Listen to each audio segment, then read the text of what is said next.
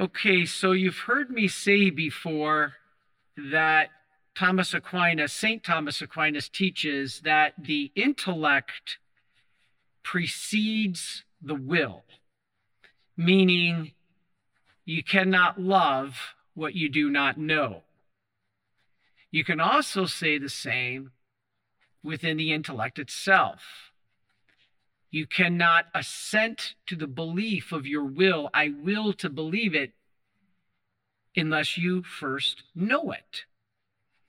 So, one of the things that we've striven to do during our Saturday talks on explaining the faith is to get you to know the teaching of the church so that you can love the teaching of the church, to, to, to know God better, to love Him better. Now, that being said, so I, guess the bottom line would be we want to know what something is before we decide if it's we are going to believe it. So, in other words, I need to know it before I can assent in belief, my act of the will. I believe. So, I need to know what I'm learning and understand it, and then I can make the will, the act of the will, to say I believe it. The two reasons people don't get grace of this next eight days, the days that Jesus said the floodgates are open, the two reasons people don't get this grace is that they don't believe it, but also because they don't know it. They don't understand it. Now, if you understand it and you still choose to not believe it, you're in bigger trouble. But if you don't believe it because you don't understand it, our job as priests is to make sure that you at least know it. Then it's up to you if you choose to believe it or not. I can't force you to believe it, but I can certainly help you to know it to understand it. And then you make the choice to believe it. Let's try that right now. Lazarus, when his body, one person argued with me and, and our letters that we correspond with that Jesus' resurrection is no different than Lazarus.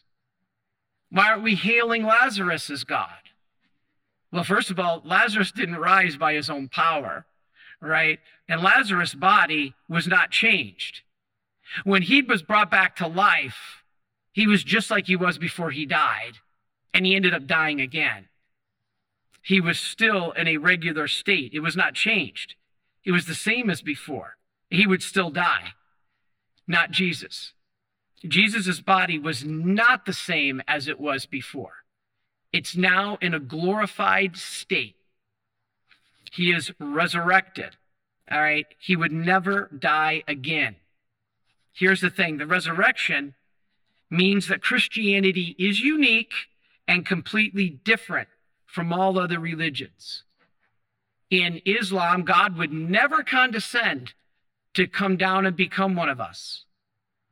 In Judaism, they don't believe that there's a trinity and therefore the second person took flesh. Christianity is unique. Now, are we going to know this and then choose to believe it or not? All right.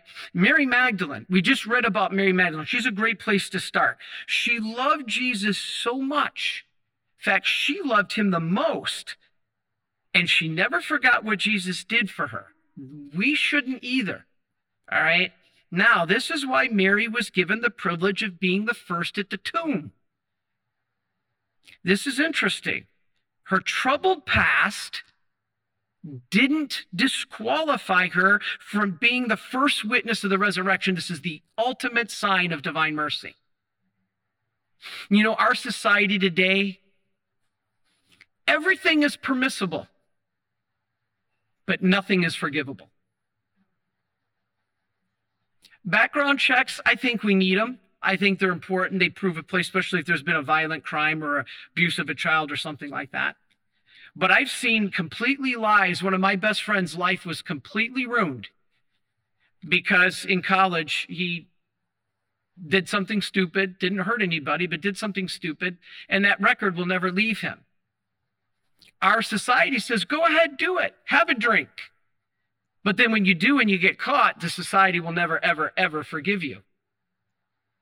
Mary Magdalene had a checkered past according to church tradition, but Jesus said that doesn't disqualify you from being the first witness to my resurrection. This means divine mercy. No matter what our troubled past is, no matter what we have on our background, it doesn't matter because God will wipe it clean. And we're going to walk with you the next week. Stay with us and how we prepare for Divine Mercy Sunday. I'll be with you on Wednesday and Friday here, and we're going to talk about more how to prepare for this incredible grace. Now, Mary, again, is, you know, it's funny because if this was a hoax, if the apostles stole the body as these guards were told to say, they never would have allowed a woman to be the first witness. Because they didn't at this time in first century palestine you didn't have credibility. Sorry that's just the way it was. I, i'm not agreeing with it it's just the way it was. So mary what did she do? So mary here if the apostles again stole the body they never would have chosen a woman as the first witness. But what did mary do? Mary went to peter despite that he denied jesus here's his divine mercy again showing he was still the leader. This is the foundation of the papacy. So then we know the story. Peter came with Jane, uh, with John, and uh, they ran into the tomb. And what did John do? Is they it says in the gospel of yesterday's readings that when they raced to the to the tomb, John outran Peter. But then it says, what did John do? He stopped, deferred, and let Peter go in. This is all symbolic. This is the role that Peter, as the head of the church now, the foundation of the papacy, will play. And so he deferred and let Peter, as the leader, go in and be the first into the tomb. Now, here's what's fascinating because in this gospel today, we read that tell him the body was stolen. Well, we got to look to yesterday's reading, uh, one of the readings from yesterday, because there's many, eh, to see why this couldn't work. It's really fascinating. So what happened? They went in to the tomb, and what did they see? The grave clothes, right?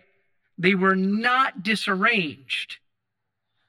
Now, they were lying neatly folded. Now, if robbers came to steal the body, they're not going to take the time to fold up the cloths, right? The grave clothes did not look as if they had been taken off. Like when you wake up in the morning, you take your shirt off, you just sometimes throw it on the chair. That's not what this was. Now, here's what's interesting. With 75 pounds of spice in the shroud, if Jesus was wrapped in the shroud, which he would have been in the tomb, they figure he would have had about 75 pounds of spices with him.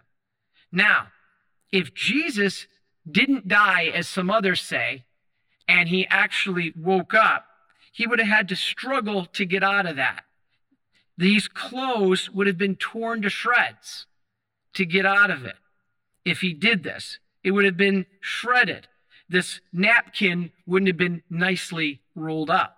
So Jesus wasn't in the fact of trying to he would never really died. He was just unconscious and then he woke up. No, he went through the clothes. This is why the Shroud of Turin has the image of Jesus and they describe it as it is, is this burial cloth that Jesus is laying under, that it actually, the image was almost like it went through the cloth. And it's burned. It's not even a drawing. It's not, it's it's actually the only thing that could have impressioned an image like that on that cloth was either a bolt of lightning or a burst of radiation so great it was like a bolt of lightning or a burst of light so bright. How do you envision the resurrection? I envision it as a burst of light. So this is amazing. Now, if somebody says, well, okay, a thief came in and took it. Well, no thief would have taken the time, as we said, to unwrap the corpse and then fold the clothes.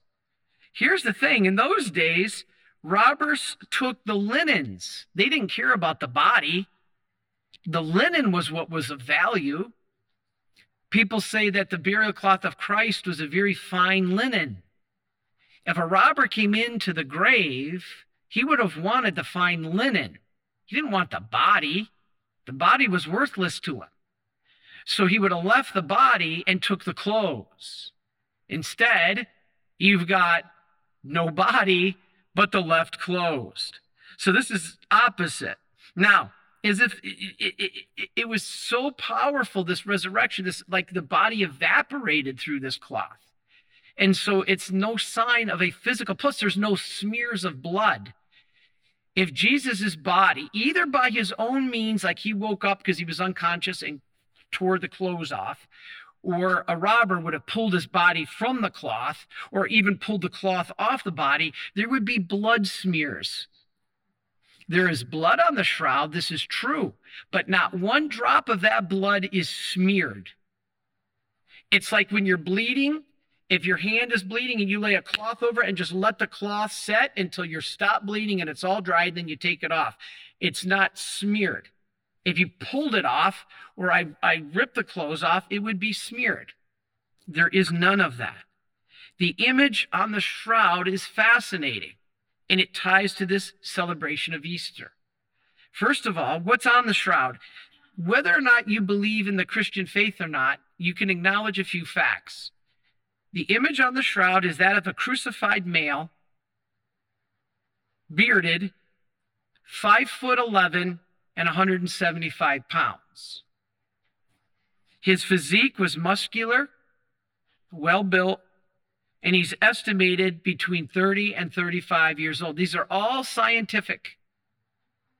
They determined that this blood is real blood, human blood, and it was, as I said, scorched on there. Fascinating is pollen on parts of the shroud that are only come from plants that are in that part of the world, which means that this cloth was at one time in Jerusalem. When they blew up the face image on the Shroud of Turin, they actually discovered two coins in the eye sockets. Now, at this time in history, they used to put coins because of rigor mortis. You know, they didn't want a dead body and all of a sudden the eyes opening up. So they would put coins over the eyes.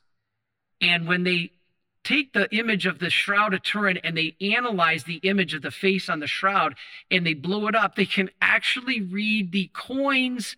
They can see the coins in the eye sockets. I bet you didn't know this. This is fascinating. You can see all of this work by the Jacksons out of Colorado and the uh, so much work that's been done on the shroud. And the the the coins that are in the eyes of the image on the shroud have an inscription. They can actually read the inscription. And those two coins were minted under the authority of Pontius Pilate between 29 and 32 AD, which means those would have been the coins in circulation at the time of Christ's circu- uh, crucifixion. Fascinating. Fascinating. And so this is uh, amazing. So, anyway, um, testing was done oh, well, it was determined to be a hoax. Well, yeah, but we've also determined that that carbon dating testing was faulty. And that was declared by the inventor of carbon dating testing. He said they didn't do the samples right. Um, there was all kinds of faulty parts of the testing. And also, too, you know what else? They they took the samples from what was a sewn-on swatch that was added in the Middle Ages after a fire burnt the edges of the shroud. So, okay, you have a fire burns the edges of the shroud in the Middle Ages, and the nuns sewed on a replacement cloth. So, guess what part they sent to be tested in 1988? They took the part. they took the part of the shroud that was from when the nuns sewed on in the Middle Ages. Well, no wonder the test came back saying that the shroud only goes back to the Middle Ages. Oh my. I'm an engineer by degree, and we engineers, can be sometimes really smart and we can be some of the stupidest non-common sense people ever and so this is a good example of it so anyway studies have shown that the shroud is not a painting or a forgery we need faith to believe this and you know what else it's the only recorded example in the history of mankind that a person was both crucified and scourged.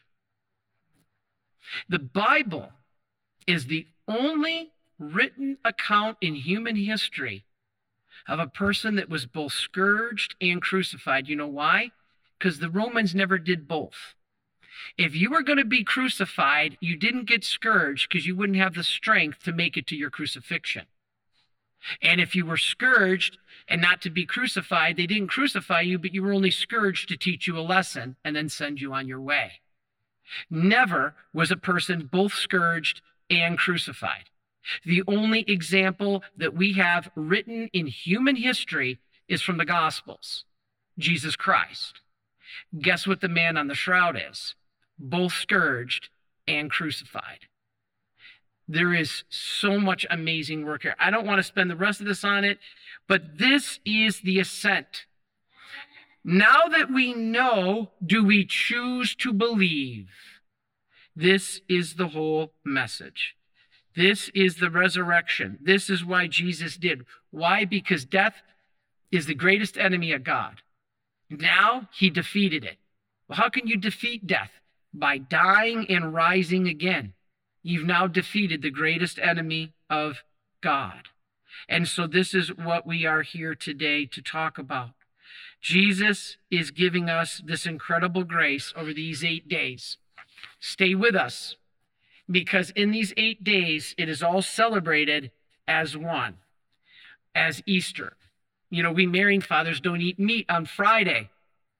And when I came to the Marian Fathers as a postulant, we were driving across from Steubenville to Stockbridge, and it was this Friday of Easter. And we were going somewhere, um, and, and we were stopping somewhere to eat. And I thought, well, it's Friday. I, we don't eat meat because we don't eat meat any Friday during the year except this Friday, and solemnities, if a great solemnity falls on a Friday, because this Friday is still Easter. This Friday is still part of the eight days octave. And the eight day octave culminates this Sunday on Divine Mercy Sunday. As St. Thomas the Apostle told us in the very first writings of the apostles, that we have a feast over eight days for God's mercy. And the greatest of all those, those days of the feast is the eighth day. Augustine said this. St. Gregory of Nazianzen said this. And so we are seeing on day one of the of Easter, Jesus opens the door to heaven. Then the next seven days are symbolic of your pilgrimage on life. But then the eighth day, the eternal number for the Jews, eight represented eternity to the Jews, you enter in to eternal life. That's when he wants you purged, cleansed, and cleaned. That's what Divine Mercy Sunday is. So please stay with us because over the next week, we're going to explain this and how you need to get these graces that are so credibly important that Jesus offers one time a year. Are you a Marian helper? Join our Spiritual Benefit Society and start sharing in the graces of all the daily masses prayers, and good works of Marian priests and brothers all over the world. Sign up is free and easy. Simply visit micprayers.org. That's micprayers.org. Thank you, and God bless you. Please follow or subscribe to this podcast to receive the latest episodes and updates. If you have been blessed by this podcast, I invite you to leave a review. Reviews greatly improve our podcast ranking and will help spread this podcast to other people throughout the world. Are you enjoying this podcast? I invite you to listen to more shows brought to you by the Marian Fathers of the Immaculate Conception. Join us daily for enriching spiritual content, which will help you on your journey with Jesus Christ. Simply visit DivineMercyPlus.org for a complete list of our shows. That's DivineMercyPlus.org. Are you a Marian helper? Join our Spiritual Benefit Society and start sharing in the graces of all the daily masses, prayers, and good works of Marian priests and brothers all over the world. Sign up is free and easy. Simply visit micprayers.org. That's micprayers.org org. Thank you, and God bless you.